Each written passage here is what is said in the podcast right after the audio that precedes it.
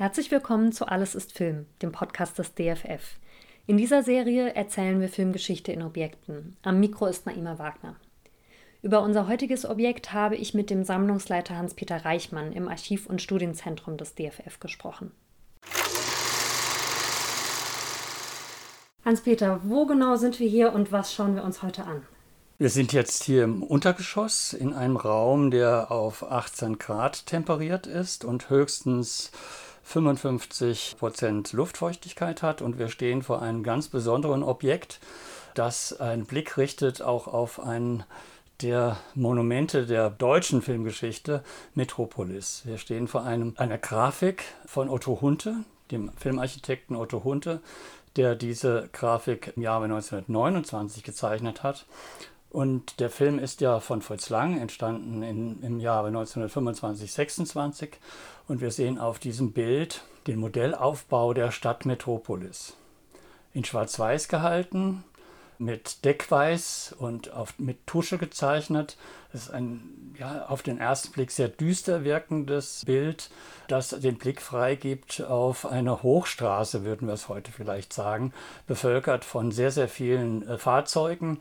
Und rund um diese Hochstraße sind düster gezeichnete Hochhäuser, Wolkenkratzer hatte man das ja damals gesagt, die auch entsprechend Licht aussenden.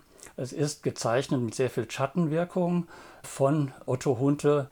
Wer war Otto Hunte? Was war seine Aufgabe als Filmarchitekt ja. beim Metropolis?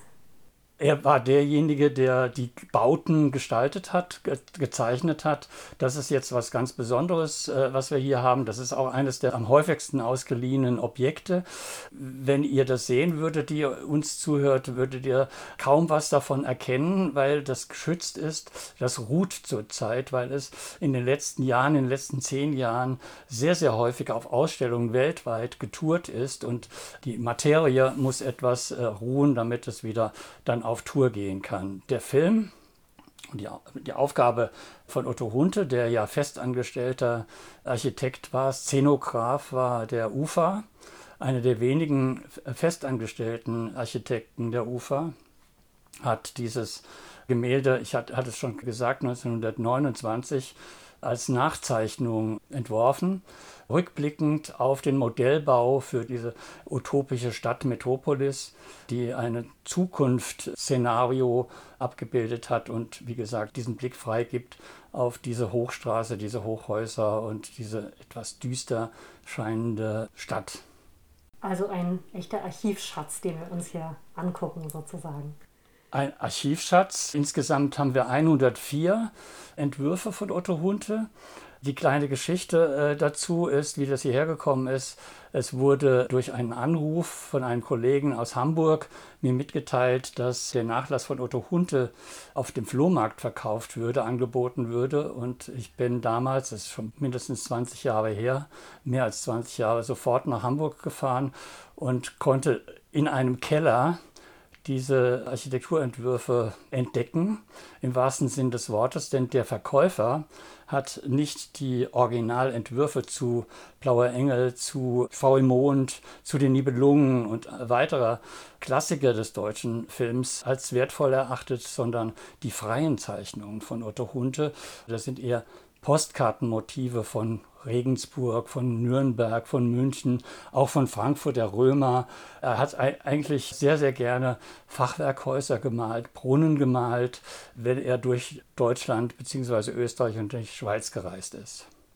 Kannst du uns noch ein bisschen mehr zu Otto Hunte und seine Bedeutung für die deutsche Filmgeschichte erzählen? An welchen anderen Werken war er noch beteiligt? Wir haben ja 1996 eine Ausstellung äh, zu der klassischen deutschen Filmarchitektur gemacht, die äh, den schönen Namen hatte Hunte Pölzig Reimann, also nicht nur Otto Hunte repräsentiert hat, sondern auch Walter Reimann und Hans Pölzig.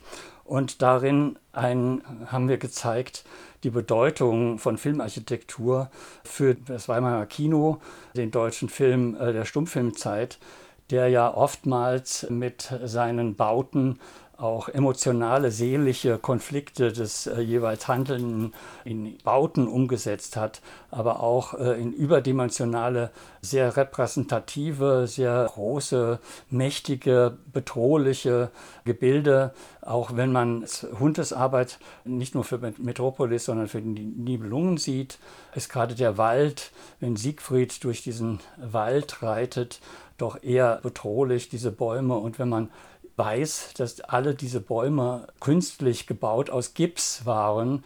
In dem Katalog, der vielleicht antiquarisch noch zu erhalten ist, sieht man sehr, sehr viele von diesen Fotos. Also diesen Blick hinter die Kulissen der Bauten, der doch sehr aufwendig hergestellten Übertragung von äh, Emotionen in, in Bilder. Dann abschließend noch die Frage, Warum hat diese Grafik und die ganze Sammlung Otto Hunte, die sich im DFF befindet, ihren Platz in der Filmgeschichte?